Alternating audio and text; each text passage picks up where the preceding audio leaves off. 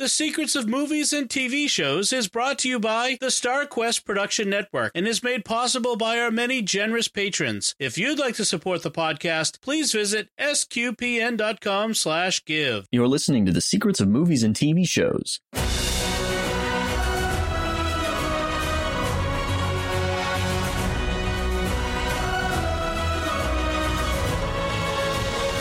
Hi, I'm Mike Creavey, and you're listening to The Secrets of the Thin Red Line, where we discuss the hidden layers and deeper meanings of this movie.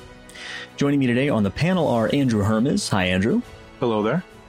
And Thomas Sanjurjo. Hi, Thomas. Hello. And I did want to just give everybody a quick heads up. This is not a surprise Secrets of Star Wars episode where we're going to have like Father Fed and Angela just jump on all of a sudden. So this is indeed um, all about the Thin Red Line. This movie from uh, 1998 uh, was when it was released, and um, we're going to kind of unpack this. I just want to give a qu- quick little programming note.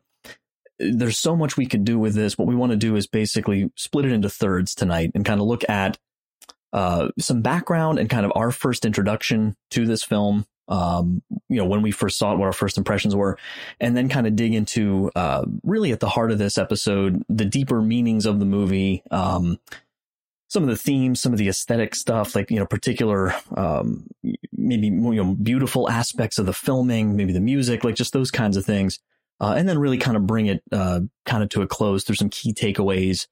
You know, really the enduring things uh, that we really take away from this, things that we uh, continue to unpack with it, and uh, and maybe a word on some advice on maybe who to recommend this to, maybe who not to recommend it to yet, or, or that kind of thing.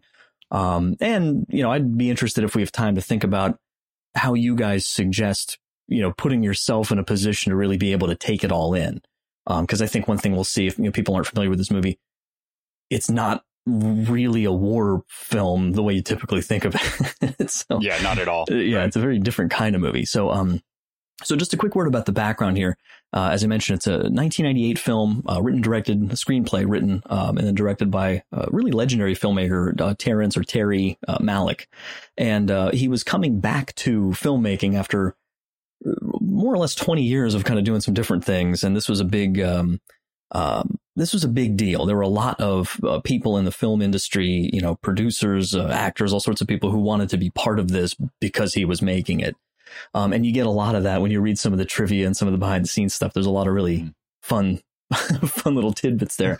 Like my favorite yeah, thing it was interesting to find out that oh, yeah. Woody Harrelson like stuck around like a month yeah. after uh, shooting just so he could watch Terrence Malick work. That's awesome. and to imagine that too, like Woody Harrelson just like following you around you know, like like just like what are you, what are you doing over there? Bruce Willis apparently wanted to pay, you know, like airfare for all these people so he could come over and and you know, so there were people, a lot of people who auditioned for parts, people who thought they would maybe have parts who didn't, people who were in it famously who thought they had very big parts who then were barely in the movie. Um, so we'll get to some of that, you know, as we go, but the background of this is, you know, it says it's based on James Jones's 1962 novel of the same name. I put loosely based because, uh, yeah. you know, that, and to full disclosure, I don't know about you guys. Have you read the book at all? I've read it. You have? Okay. I haven't read the book. Yeah. Yeah. I, so I have not full disclosure. My, my window into this was really through this, this film from the get go. Uh, but James Jones was a World War II vet. Uh, he uh, witnessed Pearl Harbor. He was at the Battle of uh, Guadalcanal, which this book is, is, uh, and then the movie is based on. Um, and he really was probably most famous for the um, the book uh, From Here to Eternity, which mm-hmm. uh, you know he was sort of a struggling author after the war, and then uh, that was his first big breakout. And I forget what year they made it into a movie, but it was only like a, maybe a year or two later. Uh, that that classic you know World War II movie. Um, so the Thin Red Line was a little less known. It was more uh, about his personal experiences, or based on that um, at the Battle of Guadalcanal. Um, and really it, it, focuses specifically on the battle for Mount Austin, the Galloping Horse, and the Seahorse. So these are these three two or these three uh, uh, hills, these terrain features that were really instrumental in that battle.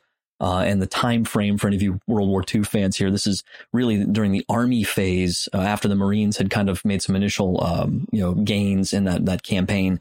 Uh, the Army came in from December 1942 up to the beginning of February 1943 uh, that basically this is taking place. Um, so to that end, I mean, Um, it's it's very much it's historically rooted. It's it's very much um, you know accurate in a lot of ways to that setup.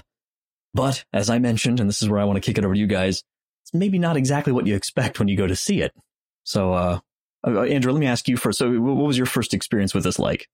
Yeah, my first experience with this film was um, I was in college. Uh, I, I, had just gone into Terrence Malick. Um, I remember in film school watching Badlands, his, his first film, and um, really, uh, I really love that film. Um, and uh, watching the Thin Red Line, um, you know, I was like, how did people miss this? You know, uh, yeah. it, it, was easily missed because if you look back, you know, Saving Private Ryan uh, just came out a few months uh, before, I think, and um, like like we're going to talk about a lot, and like you already mentioned, this is not your typical war film. So, um, what what strikes me, what struck me most about the film, watching it for the first time, is is how amazing, first of all, the cinematography is, and how unique it is. Um, it, you know, his his this this his like ongoing decision in every film that he makes to uh, intertwine nature mm. uh, with uh, you know humanity um, is, really stunning. And, and and if it's it's it's really you know a lot of people describe his films as just poetry, mm. um, and it, it, it might sound pretentious, and and you know I and maybe to a lot of people it is. Um, I, I, do find I don't like all of his films. You know, I, I do find some of his films really pretentious, but um, I think this is his best work. Um, if I had to pick one, and um, because it looks, it, you know, going into this film, you're you're you know you're you're thinking that you're going to get this sort of typical World War II uh, type uh, experience, but you know you have all these monologues, these inner monologues that you're hearing, uh, asking these you know deep questions that a lot of films, a lot of mainstream films are afraid to ask, uh, and something that interests me a lot. You know, was was really intriguing and uh, something that uh, blew me away really the first time I watched it. So uh, it, it, stuck with me, and, and watching it again for for this podcast, uh, it was it, it, I had since it's been a long time since I watched it. I mm-hmm. I, I kind of had the same experiences again because it kind of reminded me of of the questions uh, that I was asking, and um, I can't you know give enough praise you know to this film. Well, you know, Thomas, how about you? Uh, yeah, uh, very similar for me. I this was my senior year in high school, and um, my my family's always been big movie buffs, so we went to see it together. We had seen Saving Private Ryan earlier in the year. Mm. We had a lot of good conversations about that one. So that was in '98. Yeah, uh, you know, so it was summer '98, and then January of '99 we went to see this one, and um, I remember walking out of this film and saying to my family, "I that that was awful. That was a terrible film," and that I that I hated it. Like I really, honestly, just did not like this movie when we walked out, and then we went to lunch, and I didn't say a word. Apparently, I was absolutely silent the entirety of lunch, barely ate anything, and then at the end of lunch, I was like, "Oh my gosh, that is the best movie I've ever seen." And um and and that that kind of solidified for my family the fact that I'm absolutely insane. Uh, but but uh, but it really was. That's that's what this movie that's what this movie can do to you. You walk away and you're like, that wasn't a war movie, and then you realize, no, it was so much more than a war movie. It was so much so much deeper of a philosophical moment than than just watching you know big explosions on a screen. And um, you know, and I've I've always kind of taken war movies with that grain of salt. Like yeah. you're watching a war and you need to take a deeper meaning away from it. But I'd never had one like really completely embrace that and and make me walk away with that uh, sense of thinking about things. And I think that's what really bothered mm-hmm. me about it at first is that it it it was uncomfortable. It like, didn't it ask really, your permission. exactly. It didn't at all. Like there was there was no permission asked and it was and and then the more you thought about it the more you processed it the more every single tiny little thing about that movie it was so frustratingly uh just poignant like yeah. everything told a story uh, down to the yeah. casting down to where uh, you know where certain actors were placed throughout the story and mm-hmm. um you know and, and, to this day it's my it's my absolute favorite movie it is a a it is a movie i will go back to and talk about when i when i'm really really evaluating a movie and how it's been put together I'll mm go hmm. back to Thin Red Line and say, how does it compare to that? Wow. Well, yeah, and I, I echo a lot of what you guys said. I mean, I, I, it was funny because in the research for for the show here tonight, I, I didn't realize that Saving Private Ryan and Thin Red Line started uh, production the same month too. Like they both started in June 97. Um, so they were kind of intertwined, I think, in the marketing. And I, I don't remember exactly when I saw it. It was within the first few months that it came out. Um, or, or maybe I rented it, you know, early 99. Um, I was in ninth grade. Um, and so it was, of course, this is, you know, before 9 11. This is, you know, for me, like I'm getting into high school and I'm starting to think about, um, you know, maybe the military, I, you know, military uh, family in, in different ways. And so all these things are on my mind. And, uh, I had seen Saving Private Ryan. And then I saw the commercials for the Thin Red Line. And I really think the marketing of it didn't help it in that regard. Cause it, I just, what I remember at least is that it's like, oh man, this is going to be like the Pacific Theater Saving Private Ryan. Right. And you go to it and it starts off and it's like an alligator swimming in a river and like trees and, you know, like, what's this war? You know, like, yeah. Okay. How long is this going to take? So I, you know, yeah. but I, I very much was, was kind of riveted throughout it. I remember because it was not what I expected. So I think I was, I was paying more attention to it in a sense because I was so surprised. Um, and then it's, it's one of these, like you guys have said, like the more I've watched it, the more I've gone back to it at different phases.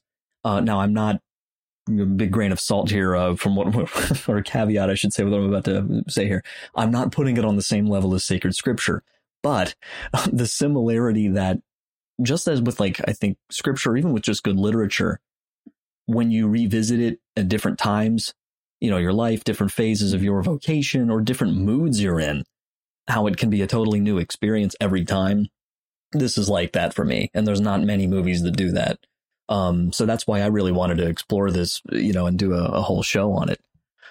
So uh, why don't we just go ahead then and shift into, since, you know, we've all mentioned some of the, um, aspects of, you know, um, its its effect on us initially. Why don't we dig in a little bit more to maybe going around here, and, and I'll start with you this time, Thomas. As far as uh, just anything you know, really you want to share on the the look of it, the feel, the aesthetic, um, you know, whether it was how you initially saw it or just overall your collective experience of it, what really stands out to you, you know, maybe specific shots or just anything like that, you know, what really sets it apart? Uh, I, the, the shot that I remember is the, um, the shot when they're first, uh, attacking the, the gun emplacement and there's three guys that run up the hill and the gun, gun goes off and you see them get shot and the camera immediately defocuses off of them and there's this beautiful blue butterfly flying between them and the and the shot. And it's that contrast of the red and the blue. Oh yeah. And you know it's like it's perfect Terrence Malick. It's it's perfect. Like I didn't know it at the time because I'd never seen another Terrence Malick film. I didn't know anything about him. This was like the first exposure I had to him.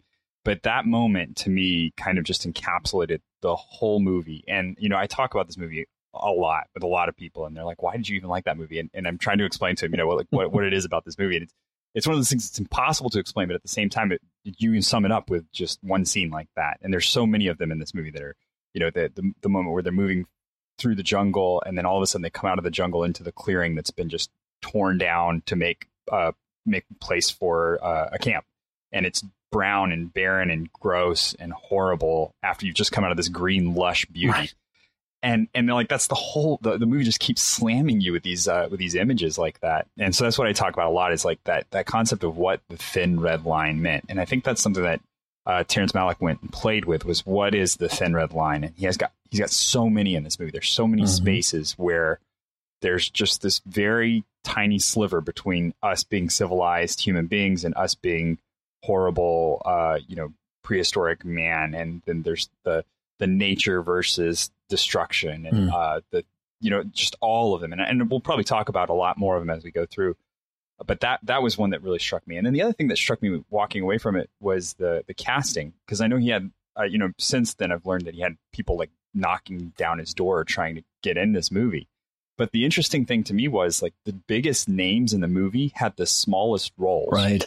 Yes. Until you until you like step back and then you look at what those small roles were and it's like the small roles were all of the the higher up ranking people and they're the people that you're going to know in the history books and so hmm. then like you know i've like gone back through and looked at that and it's like okay it's even even the ones like uh you know woody harrelson uh with his with his moment where he like saves the whole platoon by jumping on the the grenade that he had pulled and hadn't hadn't managed right.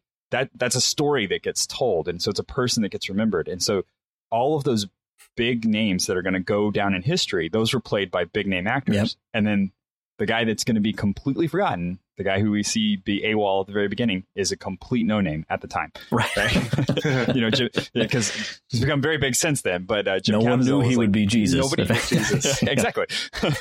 so he was, but, but nobody knew him at the time. He was Right. completely, he was a completely unknown actor at the time. Yep. But he was the, you know, the crux around the whole, which the whole movie was built. Oh, and they said too, you know, that Adrien Brody, and, and I've never really watched his reaction to it. I've heard other people talking about it, but his character in the book, as I understand it, uh, Corporal Fife was supposed to be like the central kind of character. And I was going into it this time, I, I had heard some of that backstory about, about him I hadn't known before. And so I was really paying extra close attention to like speaking parts. And I, I think he says like two or three things. Um, and, and I think one of them is, is a, you know, him standing next to, to dead bodies and you don't even see him talking and he's just looking and it's really well done. Like he's looking and you can see he's just so agitated and nervous and, and, you know, just being around them. And it's like a voiceover of a conversation he's having with another soldier, like some other time about how do you stand being around bodies and, you know, but I was like, man, like this, I guess the story is he got to like the premiere, you know, before he found out that his, his role had been cut to almost like nothing. so, Yeah. um, so that that kind of stuff, you know, the, the the controversy that always in one way, shape, or form seems to surround a Malick film is certainly, you know, in the production of this. But uh, Andrew, but what about you? Yeah, I mean, if I would have pick a, uh, I don't know, a scene or a, or a shot that that stood out for me is is definitely um, uh, with Jim Caviezel's character, uh, Witt's death. I think his that scene, um, you know, first of all, the tension was uh, like malleable. I mean, just when he's surrounded by the Japanese soldiers, um, you know, you're it, then you start to realize that you know they don't want to kill him; they just want him to surrender. Hmm. You know, you you don't understand what they're saying, obviously. You know, if you don't speak Japanese, but then you you, you kind of get the sense of what's what's really happening, and then and then it's sort of, sort of that back and forth. It's like, oh, is he going to get out of this? Hmm. and then you kind of see him, you know, slowly just coming to peace with, you know, his his death. I mean, this is kind of something that's foreshadowed throughout the whole film. You know, uh, with his character kind of, you know, know, knowing that there's an afterlife, like having that belief. And, and and and having some sort of connection, like you know, he mentions many times that he's seen the other side, Mm. right? So, um, uh, all that just just kind of encapsulated in in this scene, you know, coming full circle to where he he he he accepts his fate and and and then it immediately cuts to um you know a dreamlike sequence of him you know swimming in in the water with uh Right. you know uh you know like in the beginning of the film you know uh when when he's just coexisting with you know w- with people that um uh you know he wasn't supposed necessarily supposed to be coexisting with. Um and and and that, for me that you see the contrast you know immediately it's like a smash cut and there's tons of scenes like this in this film and a lot of of T- Terry's films is you know instead of showing the gruesome nature of of his death and and and, and the war in general um you know Terry makes uh, the decision lots of times to just cut to a beautiful shot of nature or or or showing nature suffer you know too in itself Right. um, so uh, for me, that was just just stunning, and it was just a different take. I mean, you, you obviously this movie is always compared to Saving Private Ryan because of you know a lot of what we mentioned, uh, it coming around the same time. Um, you know, Saving Private Ryan, you know, was like the complete 180 of that. Um, so it's it's it's really um, interesting. You know, to, uh, Saving Private Ryan is one of my favorite films as well. Um, so uh, for very different reasons, obviously. Um, but yeah, that scene is really impactful, and and and another and another scene too that that really that's always buried in my mind when I think of this film is just when uh, when he comes face to face with the that the dead Japanese soldier in the, Yeah. the dirt, like that. That was just you know, and then it it's it was talking to him, and you know that whole scene in general was was uh, it was creepy. It was it was uh, you know beautiful in its own way, and it was just um, something to behold. Um, and it, you can go on and on about the imagery in this film uh, as we will, but those are the two that stand out for me. Yeah, and and that's you know it's so interesting because with that scene, and I, I've, of course it's I didn't know where it would come up, but that was in my notes too with with him and that soldier. Um, you know, the dead Japanese soldier who again in, in this scene he's he's basically buried like under mud, like you just see enough of his face to make out features, and it's and there's smoke, you know, so there's all this obscuring and. I, you know, with the conversations where they don't actually show people speaking to each other, it's this kind of, you know, dialogue going on. I always, every time I watch it, it's, there's something in the back of my mind that's kind of like, where is this conversation taking place? Mm-hmm. You know, and that's kind of just a cool, and you know, that's a question there's no answer to from the film. I mean, the movie raises more questions than it gives answers. That's the mm-hmm. point of it. Is it true? I heard somewhere that Malick taught philosophy at MIT for years, something. I, yeah, that's what I read. I yeah, wouldn't yeah. be surprised. Um, you know, but, um, but I should say just a real quick word here on, um, maybe a little more plot stuff. You know, just again, it's, it's tricky. It's not a real kind of linear, you know, obviously linear plot, but basically, you know, you, you get the, the build up to these guys moving in and there's all this tension, you know, as, as they're going in to kind of take on this next phase of this battle. Um, and so it, it was a good, it was further than I remembered into the movie before the actual like battle starts. I mean, it's, it's, mm-hmm. uh, I want to say it's close to like an hour, almost 45 minutes to an hour into it before you really start getting any shooting. And for me personally, this time around, even knowing it's coming, um, I just thought that was brilliant from a standpoint of like building up the anticipation for that, you know, so it really mm-hmm. brings you into kind of their questions and their fear and their relationships. And so by the time that starts, I felt, you know, this time more than ever, almost like a member of this unit. Um, mm, and, and right. I haven't seen 1917 yet, but I've heard, I know it's a very different kind of movie, but I've heard that they pull that off similarly for just a different kind of technique, but that that can be a very effective, you know, um, sort of tactic as well, you know, just from a visual storytelling standpoint. Um, and, and maybe what we could, if you guys don't mind, we could kind of get into some of these these themes because they've been coming up. Um, no particular order, but I kind of picked a few out and and just that I knew would probably come up. And one of them, of course, is the big one that uh, seems to show up in quite a few Malick films of nature and grace, uh, or or possibly mm-hmm. nature versus grace with like a question mark. Like, is it versus grace? You know, and um, I'll just mention one thing you know I noticed, and then you know um, kick it over to you, Thomas, just to sort of maybe continue this here. But when Lieutenant Colonel Tall, one of my favorite characters, is Nick Nolte, um, and consequently, uh, so he's having an argument, and I can never remember how to pronounce his name. It's Casey Jones from the original Ninja Turtles movie. Is, is it Elias or Elias? I, Woody Harrelson pronounced it Elias. But it, Elias, I think it's is it okay? Yeah. But it yeah, looks like a lot, yeah. Uh, and I think he's of I think he's of Greek ancestry. I'm pretty sure, and that's a big part of his character in the movie, at least. Um, but uh, he's they're having this this sort of argument over the uh, the radio as as the the battle's progressing, and Nick Nolte's character is the battalion commander, and Captain Staros, you know, he's this uh, uh, company commander, and Tall, played by Nick Nolte, is telling him to you know just get up there, go go go go go, and uh, meanwhile, you know, the captain's like, I, we can't, we can't do this. This is suicide. And you just feel it's so uncomfortable. And he's there and he, like, there's this pause and he just says, you know, I refuse to follow your order. And I can't, like, I can't rewind and watch that scene enough because the look on Nick Nolte's face and he's, he's all mm-hmm. grizzled and angry and he's all like scowled up and there's all the wrinkles on his forehead. And I don't know how he does it, but he just, the way he completely ceases and just like slips back into this unbelievably astonished, dumbfounded, like, I can't believe that this captain just told me no. Yeah, you see the soldier. You see incredible. the soldier completely drop away. Yeah, yeah. It, it's that that seems amazing because you you see that, and and that's one of the things that they that really gets played up a lot is these characters are all they they have a, an element to them that's not the war. Right. And and you know, and that we, we see that with the main character, you know, being AWOL at the beginning and being drawn back in and his complaints about not wanting to be part of the war. We, we see that start there. But you see with all of them that they are they're conflicted about what they're doing and about what their identity is. And so they have this mask that they put on that's a soldier mask. And that moment's so great because you really do just see like this this guy that's that's taken aback like he's like that that doesn't happen here. Like that's not. i have got my I've got my soldier face on. That's not supposed. To, they're supposed to do what I say, and and suddenly he's not a soldier anymore. And you really do like it just completely drops. And I think almost all of the characters have one of those moments at some yeah. point in the film. You well, know, like where you're uh, the big ones at least.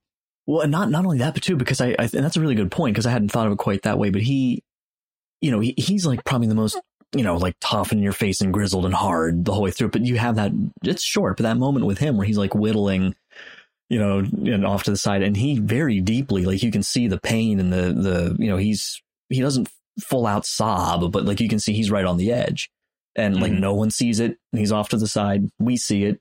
And it makes me wonder looking back on it, like he's so intense and everything but he understands that that this captain disobeying an order in combat is a very serious thing.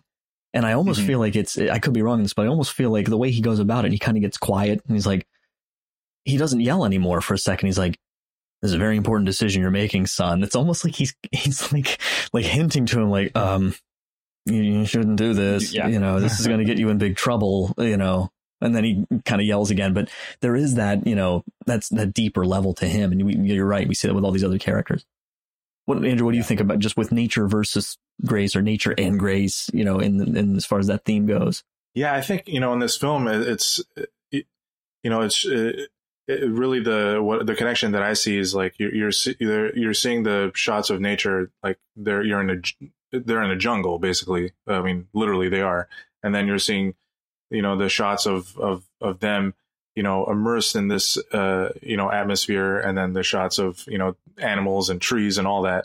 Um you know not to not to make it too simplistic but it's like you know life is a jungle sometimes right? So it's really yeah eh, and and and you know uh, what what I always go back to is is one of the last lines of the film and and uh I forget how it exactly goes but you know the that monologue at the end you know, where it's, you know, he's saying darkness and light, are they just, you know, are they this uh, features on the same face? Right, you know? right. Mm-hmm. So it's like, is nature like, uh, you know, the question being posed, obviously, it's not one that the film's trying to answer, but is this bringing up is like, is it, is nature just in its nature is, you know, meant to destroy itself and, you know, to destroy others or, you know, uh, or is it vice versa? So it's it's really, I think the, the, that's the the biggest question being asked is is that is there, a, you know, a, a bigger hand at play, whether it's God or you know just the universe, you know, whatever you know you want to believe, um, uh, you know, or is it uh, really in you know just a matter of you know chance? Uh, mm. is, is, does everything just happen for no reason at all? Um, uh, so I, to me that that those are the the big things that jump out um, as far as uh, the relationship between nature and uh, what what the movie is trying to tell with its uh, characters.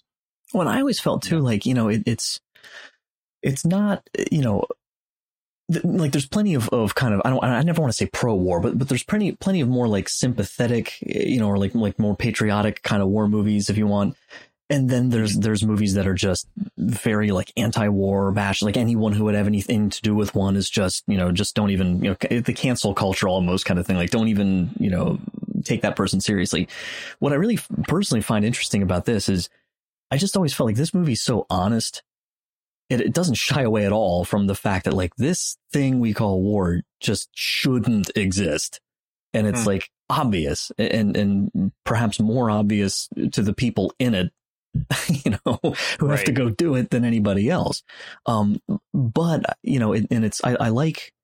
I don't think that he's saying that there's no right or wrong, you know, that everything's just gray. But but I, I always get the impression that it's like this is really a complicated mess, and that's what all the questions right. are for. And so I think what he makes a good point here through a lot of these monologues, especially I, I, I was I think it seemed like it was more than I remember being through this the kid uh, private train who you don't even see much in the movie but has a mm-hmm. lot of the narrating. And he's kind of like a, you don't know what, what denomination, but he has a first John 4, 4 tattoo, you know, greater is he who's in you than he who's in the world. And he's talking about God and stuff every now and then.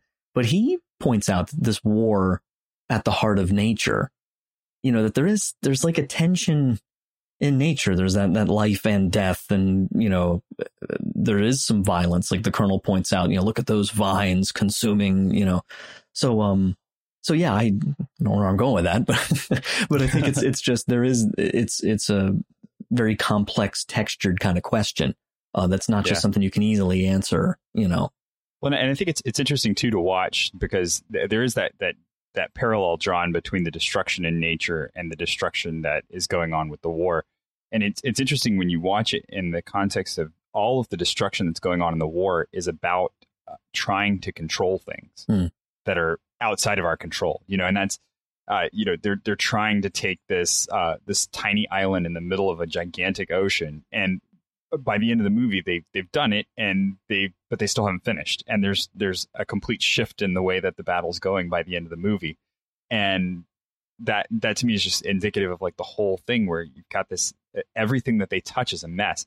And I love the color palette in this movie too. Mhm. It's so beautiful because you know Saving Private Ryan was was great, but it was all very bleak, very Yeah. dark gray, blue, not a not a very exciting color palette. And it was it was designed to be that way, it was intended to be that way. Whereas this movie is very vibrant, extremely vibrant, you know, like almost too much. And then eh, so every time you fall into those moments where you're like in the rat holes or in, you're in the um, you know, you're in the the camps, eh, it, the brown just stands out Right. because it's so so dull and it's so so bad. It, it Right. doesn't work with everything else that's going on. And um, you know that, and you just see that you see that that that contrast between nature might be destructive, but it's not so destructive that it tries to control everything and just flattens everything that exists. It's almost Right. the, the generation of nature is in that destruction, that cycle that it goes through. Whereas the war is it, it's a cycle, but it's not it's not a, a generative cycle. It's a, a degenerative cycle. Right. Like there's a not to you know you know make too fine a point of it, but you know there's there's a resurrect like it's like a built-in resurrection motif, you know, in the fabric of nature itself, and it's like, is that to be found in war, you know, or is Right. this thing coming from the other guy, you know, so to speak? Yeah. Um, and, and yeah, um, well, and let me just, I'll, I'll throw this, this next one I had to you guys. Sand, and this is maybe people have seen by now. Here's this thin red line, right? Um, uh, which apparently is, is also a line in the uh, the Jones book. Originally said they discovered the thin red line that divides the sane from the mad and the living from the dead. And like you guys, like we're on that razor edge the whole way through it. So how about that sanity, insanity? Any thoughts about that as portrayed through the movie? Yeah, I mean, uh, uh, the uh, another big thing, a big theme is is is identity, and and Mm. and you know each character, I mean, big or small in this film, uh, is you know is sort of struggling with it because they're trying to make sense of, you know, everyone's trying to make sense of of like where they're at, and and because they're they're they're in war, and you know. It, the human mind has to try and justify what's going on, even though war doesn't seem to make sense. You know, most of the time it's it's chaotic, it's it's ruthless, it's merciless, um, and it it's it's just uh, flat out brutal. But so, but you know, man, mankind can't help but try and, and sort it, sort that through in, in their own mind, and I think that's the that's what we get in in a lot of these you know monologues. We're taking a deep dive into everyone's you know conscience and and and and like trying to understand where they're you know where they're coming from you know obviously you have the the main characters each have a different you know you have you know Witt who's coming from more of a you know spiritual optimistic sort of you know uh perspective and um sean penn's character is more cynical and uh you know nick nolte's character is more you know just worried about power uh, you know and, and so it's but all that goes away when when you're faced with death I mean, Right, you, yeah, you can right. you can believe in anything you want, but like uh, at the end of the day, once if you're faced with death, it's like okay, what's ultimately going to be, you know, your uh, um, your belief system. You know, what's how what's your reaction going to be, and and uh, and I think that's the that's honestly the the the biggest theme of the film is and why there's so many characters i think is is just to show as many different facets of that as possible i Mhm. think that's what terry was trying to do and I, and I like that it's not just one. You know, we don't get Right. just one perspective because it's not that it's it's not okay to have just one perspective in this situation because there, there's so many different ways to respond to it, and you Right. see so many different responses to the to that same situation when confronted with death. What how do we how do we do how do how do we act? How do who do we become? Yeah. uh, and and and I think that like the return to um to the native peoples when um when uh when Witt's character goes back or when goes back to the um the native peoples and he can't reassociate with them the way he did at the beginning of the movie. right. Uh, you see that it's not it's not them that's changed, but it's him. And Uh, and he's he's struggling with that because he doesn't feel like he's changed. He doesn't feel like he's changed at all. And we, and you know, as viewers, we don't really see a, a tremendous change in him, but something has altered in him. Like there's there's some lingering effect from being around the death and being part of the death that that changes who he is when he tries to go back to them. And by the end of the movie, you know, he's able to reclaim some of that. I I feel like his character, yeah. you know, when he comes back to that peaceful moment, he's able to reclaim that uh, disassociation with death. Uh, but but it, it comes at a very high cost for him. And I find it really interesting too that he, you know, when we first see him for the first few scenes of the movie, you know, and part of it's just because of the the climate that he's in too. But you know, he's he's usually in his um like in his uniform, you know, bottoms and maybe his boots or maybe shorts, but he's always shirtless. You know, so there's always mm-hmm. some kind of almost, and maybe I'm reading too much into this, but but almost like an Edenic, innocent kind of nudity and of course, the tribal mm-hmm. people, for the most part, are are nude, or at least to some degree. Um, maybe getting at some of that notion too, like the innocence. And when he goes back, he's not. You know, he's fully clothed. He has his rifle, right. and there's. It's just interesting. It's like here's this this thing I've put on that that are you know signs of some you know signs of some sort of distance between us that that wasn't there before. You know, and the kid doesn't want him to you know be close to him and all that kind of stuff. Um, which which reminds me, by the way, because probably the some of the biggest themes here for for us certainly on this program would be some of these ones with faith right you know and, and uh, faith and hope versus sort of doubt despair um, and like you were saying thomas what i really find it interesting is it's not just that there's not just um, one perspective shown but but even characters who are for the most part through the movie a particular way or filling a kind of a you know role in that um they'll go back and forth you know? Mm-hmm. um, and i just wanted to bring up i, I want to spend a little time maybe on uh, sergeant welsh you know sean penn's character we mentioned a few times because i find him one of the most intriguing. Because i i just the more i watch it i don't i don't think he's quite what you think as you watch it entirely because so for those who haven't seen the movie he's he's the first sergeant um, of the of the company you know kind of the head sergeant for the company and he's the one who kind of you know you first see him when he's he's brought Witt Jim Caviezel's character back to the brig, you know, like from his AWOL. So he's kind of you know um you know this this sort of tough big brother almost kind of character. Um, and then you kind of see they have this tension between the two of them that, that really kind of goes through most of the movie of you know uh, Sergeant Welsh is the sort of jaded um, he says at one point, you know, um, the captain says he wants to give him a commendation. I can't repeat how he says it here because there's some language, but he says, um, you know, he says, you know, you you you say one thing about me in your orders, I'll resign my command and your commission, you know, leave you here to run this outfit yourself. And then he just yells out, exasperated. He's like, property. You know, the whole thing's about property, and he just storms off. Um, and so he has this seemingly just jaded. You know, he he keeps a distance from everybody. He seems like he's kind of you know tough and weathered. But I feel like there's other characters he encounters and we encounter who are far more actually jaded and hopeless mm-hmm. and all that kind of stuff than he is. Um, and so I think, what do you guys think about that? Maybe I just want to throw that out there. Like, do you see that in him? Like that there's part of him that like wants to believe maybe, even though he never says it.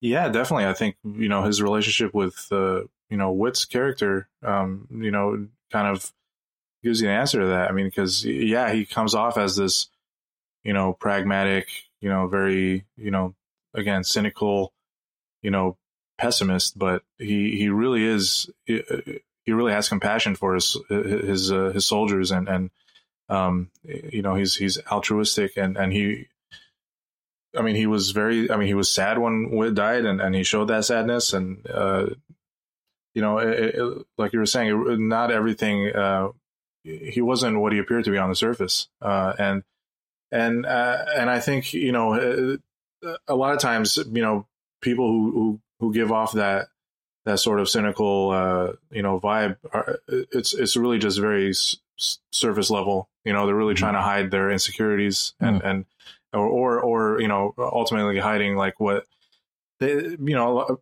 people can't stand what they don't know and he doesn't have the questions you know the answers to all the questions he has about life and and you know seeing someone like like Witt's character have an impact on him you know seeing how you know seeing someone who's just so sure that they're that you know of of, of what they believe in uh mm. you know is, is, mm. probably something that he's obviously seeking and and and wants um and um i i think that's uh you know, at least my interpretation of, Sure. of what he was sort of going through uh, as a character. Yeah, I think we also get the advantage with Welsh of having the sort of narrative voiceover that folds his character in on itself. Mm. So he might be very jaded throughout the movie, but at the same time, by the end of it, you we get that kind of re-editing of himself, uh, where he's looking back over all of this stuff, and and it all, it, and that's that's the weird thing about this movie is like trying to pick what the perspective is that it's being told from. Right. Or the time so frame. hard. and- yeah. yeah, Yeah. because you know it's Terrence, Terrence, Terrence Malick, and uh, that it's just that's kind of the way he does his stuff. But um, but you know, and, and it's based on a book, and the book had a definite uh narrator, but this the movie doesn't. The movie we we don't even know half the time whether the conversations really happened or if they were just Right. conversations that happened inside the person's head.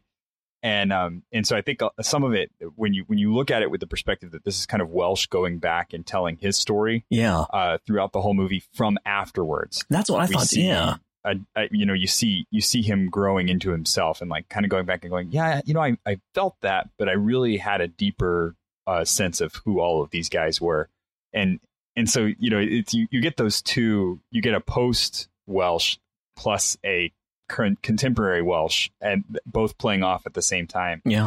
and it's really kind of fun to see that uh you know not knowing where they are in the timeline with what they're saying but having a full perspective of that person and then the, the contrast to that is Witt who's Hmm. completely locked in that time period because he dies know, Right. and that's he does not have a retrospective moment of himself because his story is encapsulated in what we see from the beginning moment to the end and and that's that and that's all we get of him because that's that's who he is in this in this frame of um, in this frame of reference that we have Well, and it's interesting too because I was um, I was thinking about you know another character who's who's not one of the main ones. I had to look him up because I didn't even yeah. I, I think the only time I saw his name mentioned was when he said something off screen and I had the captions on. You know, so Sergeant Sergeant McCron, played by uh, that's John Savage, I think, um, who's an interesting character because he's when you first see him, like it's just this horrible. It's like when the battle's just started, they're moving up this hill, and you're just in the chaos, and you you just sort of in passing see this guy who's who's laying there and you think he's dead and there's another like really like intense sergeant over top of him and he's yelling at him and he's like get up you're still alive you know it's just like this this real driven you know he so he seems at first when we first meet him like one of these oh he's like one of the really tough guys then like next time you see him he's like coming down the hill and he's like a little loopy and he's picking up the grass and throwing it. He's like this is us. This is us. This is all we are you know? And then he's like don't touch me. Don't touch me. Mm-hmm. I'm leaving you know? And they're all like oh, okay. Let him you know let him go. Like get him back to the rear you know? And then you see him again and he's sitting there and like he's he's freaked out i think maybe earlier too to trying to read his own name on his dog tags. So you know you see all this like the fear and the insanity temptation all that kind of stuff or, or you know what makes that happen. But then when it's like quiet later I, I don't know if this is fair to almost in a way it reminds me of Jeremiah, like just this like the weeping prophet, the one who's really like letting it all out, you know. And he's there by himself on the hill they were fighting on earlier that day, and he's standing up just kind of screaming, kind of to God, right? You know, like why can I they all had to die, why I can stand right here and no one's shooting at me. And I I, I really like that, and I don't know if most people would really take that away as as like a a, a, a meditation almost for faith. Um, but I think for those who like in our faith or whatever faith, you know, um, are sometimes tempted to think that it's it's all about never questioning God, you know, and I just kind of white knuckle it and just I have faith. Faith is a gift, but it's also something we have to work on. you know, Mhm. and and so I I what do you guys think about that? Like maybe some characters maybe you notice where they're maybe they're not like pure as the wind driven snow because nobody is, but like they're there's a struggle that they show that, that really kind of is a good example, you think? I'm putting you on the spot, but I don't know. you There- gotta, you yeah, gotta there's- go back through and think which which character was it that had that gets the letter from his wife oh, Um, Bell. Yeah. Oh Bell, yeah, yeah. Jeez, that Uh, was yeah, dirty. so Dude, and, brutal. but, and but that's and that's one of those moments Yeah. that like you you see the human behind the uniform Mhm. and and and there were s- and that's another one where where you know like the the soldier drops the soldier's gone at Yeah. that point and it's just a guy there and it's amazing because a lot of them do it really well where where they go from being the man in uniform to just this kid Yeah. who's dressed up playing soldier and and the actors do such a good job of really pulling that out Yeah. and um you know, that was another moment where that kind of that same kind of thing happens, and you're just like, oh my gosh, these poor guys. And then you remember, you know, they're all they're all very young, a, mo- a majority of them, Yeah. especially the the privates, uh, all very young guys. Uh, so that's you- you're really you really are seeing kids Hmm. in in uniform that are playing soldier and they're having to be serious about it and then all of a sudden they just uh, get get it dumped on them that that it's not the reality that they were there for Hmm. Um and you know I, I they they tried to do that in saving private ryan too and and i know you know we keep comparing these movies but but it's a good thing to to do i think is to like Yeah. look at the two of them and there, were- there were some spots where they tried to do that in Saving Private Ryan, but I don't think they ended up being as effective at it because um, it always had to come back to the heroism of war Mhm. in Saving Private Ryan. Whereas in this movie, there's no there's no heroism to it. You know, there's I mean there are there are definitely some men that that do heroic things, Right. But the war itself is not heroic, and and no heroes are made from the war. The heroes were already there; they just happened to be in this stressful situation, and the hero came out. You know, And and sometimes they were the most surprised, which Right. which Yeah, does I happen. You know, exactly. Well, and and Yeah. I think that's that was the beauty of this movie. But Yeah. then the turn of that is that it doesn't have, like you were saying, it doesn't have any negative commentary to it that says, um, you know, all of these people are awful. Right. Because that's that was the really beautiful thing about it is that it, it really gave that very balanced perspective of not being anti-war in the sense that like all of these humans individually were awful Right. but that the whole situation is just really really bad and it and it tests these these people to such a a, a point that they have to become something other than who they would be Right. if they weren't in that situation Sure. Yeah, I mean, I, yeah. Again, going back to Private Bell's character, yeah, Mhm. uh, you, you just see like his, you know, his wife is, is like his his north star. I mean, Right. it- I, I, I mean, everything, you know, he just fantas- fantasizes about her all the time, and and like has this this uh, idea in his head that you know he's he's gonna go get back to her, and, and he's and he's doing this, you know, to for her and to provide for her and and their future family, but you know that letter just you know kind of Yeah. obviously uh changes things um and Yeah. um It's by the way, it's it, for those who haven't seen it. It's literally a Dear John letter. Like we didn't know his Yeah. name. We just know it's Yeah. Bell, and then the letter is literally like Dear Jack. And you're like, oh my gosh, no. like, yeah no br- brutal um and and yeah and then you know yeah i know the film doesn't re- i mean the film doesn't answer like you know how he kind of pull through pulls through it but Right. um but yeah you kind of you kind of see like again to the what i was saying earlier you know everyone has their little um sort of motivation or something they need to cling on to and and then when that goes away you know what happens and and Mhm. and um uh I, I think that you know again going back to this uh, idea of like there's no you know there's no winner in a war uh it- it's you know yeah the americans win that battle in the end um but they you know terry makes the decision of not showing any images of victory. I mean he's showing both sides and both sides just look defeated. Uh, so um yeah i think that's again just pounding on those themes and and and uh, not letting up. And and yeah there's no winner and there's no right or wrong. And you know we could- we could say it over and over again but that's that's really uh that, that's that's really what you know i think he the message he's trying to convey well, and you know, I was thinking, I mentioned you guys beforehand. I wanted to maybe throw this out there at least, but uh, something I didn't anticipate before, just kind of prepping today uh, a little bit more. But uh, you know, it- Bishop Barron has really made um, lately. I think you know Thomas Aquinas's sort of exploration of of the four kinds of modes that we tend in our fallen nature to try to pursue fulfillment and happiness, as you know, wealth, pleasure, power, and honor, uh, or honor, you know, fame or glory. You know, and what hit me was, I think all of these, interestingly enough, show up uh, in different ways to the movie. Poss- and this is just I I mentioned a few here. Like I think Welsh, for example, you know, whether or not it's something they're seeking, it, I almost put it down as like a lens through which they're kind of interpreting it. You know, so Welsh, I was thinking like the wealth thing. You know, of like to him that property line again, right? For him, the whole thing, Uh-huh. it's just property, and it's it's it, but, but it throws that out there. It's like, well, is it though? You know, he certainly Mhm. thinks that, but maybe he's wrong or maybe that's not the whole thing, you know, but that's, that's where he's stuck, right? Like it's just about people taking stuff and that's really hard. He can't get past that and how wrong that part of it would be, you know? Um, pleasure. The, the pleasure and power ones, I thought. Private Dale, we didn't mention, and, and he's not a huge character, but so he's this guy. Like he's going around and he's like seems to be really enjoying the pain and suffering of the defeated soldiers. He's even, and mm-hmm. they don't mm-hmm. really show it too ex- explicitly, which is good, I thought.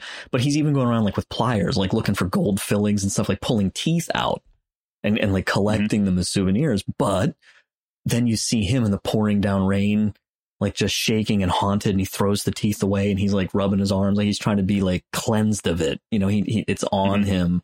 Um, and then this other guy, you know, Sergeant Queen, who keeps having this real bad problem of shooting surrendered prisoners. you know, like this rage, this power, um, but it never gets him. And he, always needs more. You know, he's the one I think who mm-hmm. captures the alligator later. Like they're on leave at the end, and he's like he's captured this this croc or this alligator, or whatever. And then lastly, the the honor, you know, Lieutenant Colonel Tall, right? Like Nick Nolte. It's just so right. like I was passed over. This is my war. This is you know, and, and he's mm-hmm. just seemingly so focused because he's in this hell, and how does he make sense of it? By trying to find the glory of it, right? Like the mm-hmm. honor of it. The the we're gonna I'm gonna get everybody all the awards I can get, you know. So I don't know if you guys want to see anything of any of that, but just you know, uh, maybe kind of wrap up here as far as like the, some of the deeper meanings. Um, anything in particular you guys think that might be, you know, like maybe real timely for us? I don't know, you know, now today, or just something that really is perennial with with this this film. That's you know maybe not just a war, you know, like a war and peace kind of commentary, but but just life and sin. You know, I think it's really easy to get wrapped up in your circumstances as the definition of who you are. And and that's one of the things that I think this movie is really good about questioning is how much do your circumstances dictate who you are and who you can be. Because uh, you, you know you have that great that great face off between uh, between the, the the lieutenant colonel and the captain who refuses to sacrifice his men and it's for for one, it's a strategic maneuver. It's for the glory of being able to say we did it. It's that that's the whole purpose of doing it. And then for the other, it's well, I have to tell these men go to your death, and and he could the captain could have just as easily said okay let's do it and just rushed the uh, the uh, the gun emplacement and, and and sacrificed as many men as it took and just made a pile of bodies that allowed them to win but he refused to do it because he wasn't letting that that circumstance dictate uh, who he was and how he treated his men. And that's something I think that we could, you know, you can really walk away from this movie and and and and take that lesson that mm. that yes, life is going to throw some really horrible things at you, but you don't have to let them define who you are. Yeah, I mean, I'll just echo everything that you just said and and what we've all been talking about. I, I think ultimately this the central theme of this film is is like is this uh, this idea of identity and making sure that you know you you really have to work on who you are, what type of person you are, um, and what you believe in. Because when you're faced with your own mortality, when you, when you're in some existential crisis or you know whatever it may be, everything just becomes pushed aside, and then it, usually it it comes down to well, are you going to overcome this, or or if it's something you can overcome, you know, how are you going to accept your fate? You know, something mm. obvious, obvious like death. And I think the the film again does a good job of offering different opinions on that. It's offering different perspectives, and it's not giving you one or the other. Obviously, we we can look at it from our own Catholic perspective, and and and say that yeah, hopefully, if we're ever faced with that any sort of situation like that, you know, we'll we'll have enough faith to you know overcome it and. uh accept God's will. But you know, it's it's good for us to to see such an extreme version of that. You know, chances are, you know, none of us are going to be faced be in a position like that where we're on enemy lines. Is is just a way for all of us to kind of relate to a war film because unless you you were in service uh, or, or you face real action, it's it's hard to relate un, until you break it down to a you know a human level and and and a, and a natural level that, sure. that Terry likes to do mm-hmm. a lot. So uh, I think the emphasis of finding meaning in, in, in, life and death, yeah, it sounds like a transcendent, maybe pretentious sort of thing to do in this sort of live in the present type culture that we live in. But it, it is an important question, and, and, hopefully more people try to ask it and, and come to their own sure. uh, realizations. Like we said at the beginning, like with, with Thomas, you know, in that experience, we, we need more people sitting at lunch. Like, what just happened to me? right. So, well, let me let me ask you guys. We got just you know a couple minutes left here, just to kind of wrap up. Maybe you know I mentioned earlier, you know, we already kind of talked about key takeaways, but do you guys have any? I, I hate to use the word practical, but maybe to some degree, like who who would you recommend this for? Who, who maybe not so much or not yet? And then you know any kind of like you know the elevator pitch advice for like how to watch it to really prime yourself to get the most out of it. Uh, when I, I'll start with you, Andrew, and then I'll I'll kick over to Thomas to wrap it up. I would really recommend this to anyone. I mean, obviously, I mean, even though it's not as violent as as a you know a lot of war films, uh, you know, he Terry's more. Uh, uh, he he doesn't like to concentrate on on sort of the violence. There is there is some violence in the film, so I would be just wary of that as far as uh, showing it to to younger uh, kids. But uh, I would say this is a, a, film that doesn't get made anymore. I mean, it's almost three hours long, right? Mm-hmm. So it's definitely I would watch it in one sitting. Pay attention. this is not like you know leave it on the background and do other stuff, right. but you got to mm-hmm. watch yeah, watch yeah. the film.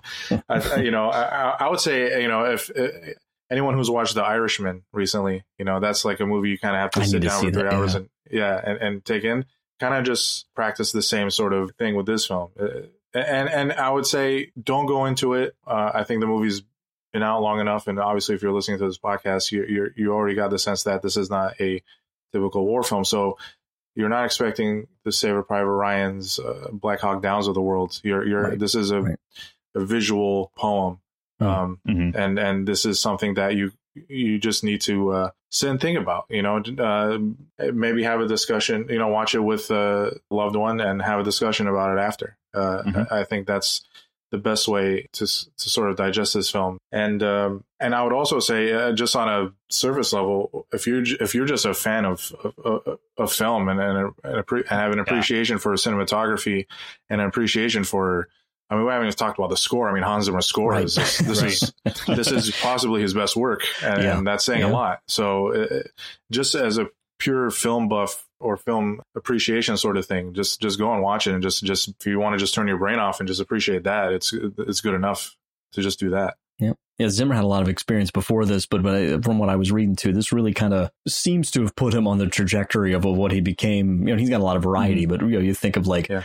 what you love from like you know uh, Pirates of the Caribbean, Dark Knight, you know, and any of those uh, you know big films and stuff. And and really interestingly enough, he did he's done a lot of films that have Japanese elements to it with the music, mm-hmm. which he doesn't have any formal training in. He's just an incredible savant. Um, so this, I think, uh, really began a lot of that. So yeah. Well, Thomas, what do you any any thoughts? I would say definitely a masterclass in how to make a movie. Mm-hmm. Uh, you know, this this is um, ev- everything about this movie is really just truly amazing, and um, I can I can see you know reading the stories about everybody that stuck around or that wanted to be involved or that was involved um, I can see why they want it to be because what came out of this movie is just absolutely fantastic.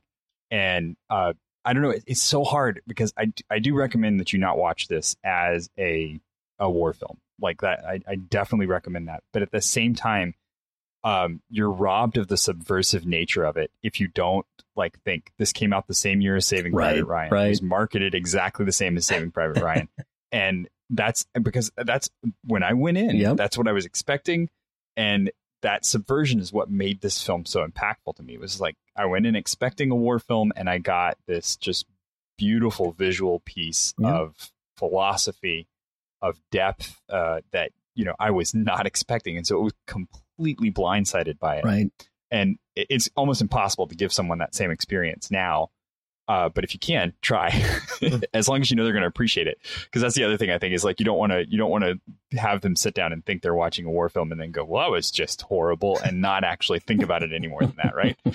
um, but but if you can get somebody to sit and like you know if it's somebody that you know is going to think about it and say, "Hey, this movie came out the same year as Saving Private Ryan. It was built kind of the same way, just on the Pacific Theater.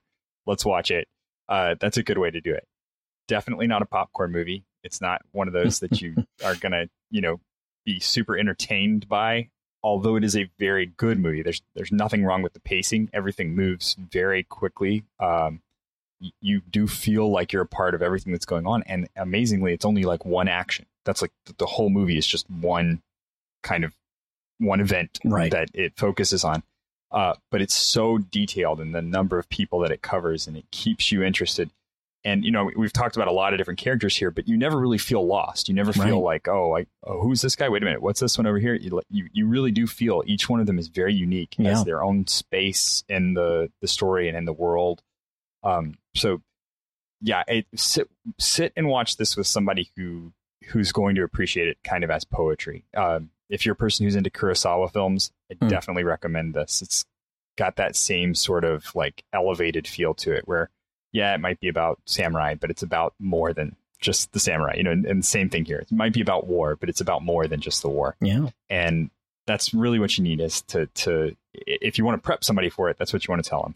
if you, Sure. if you don't want to prep them for it, then, you know, make sure that they, that they're going to be able to appreciate it for what it is. I really feel like it's it's basically like the image I got was just the kind of closing image I had in my mind was like a prism. You know that like you know there's just the, Mhm. you know it's a war like you shine a war movie into it and it you know just turns into all this this incredible array you know of all these different themes and you know deeper meanings. So yeah.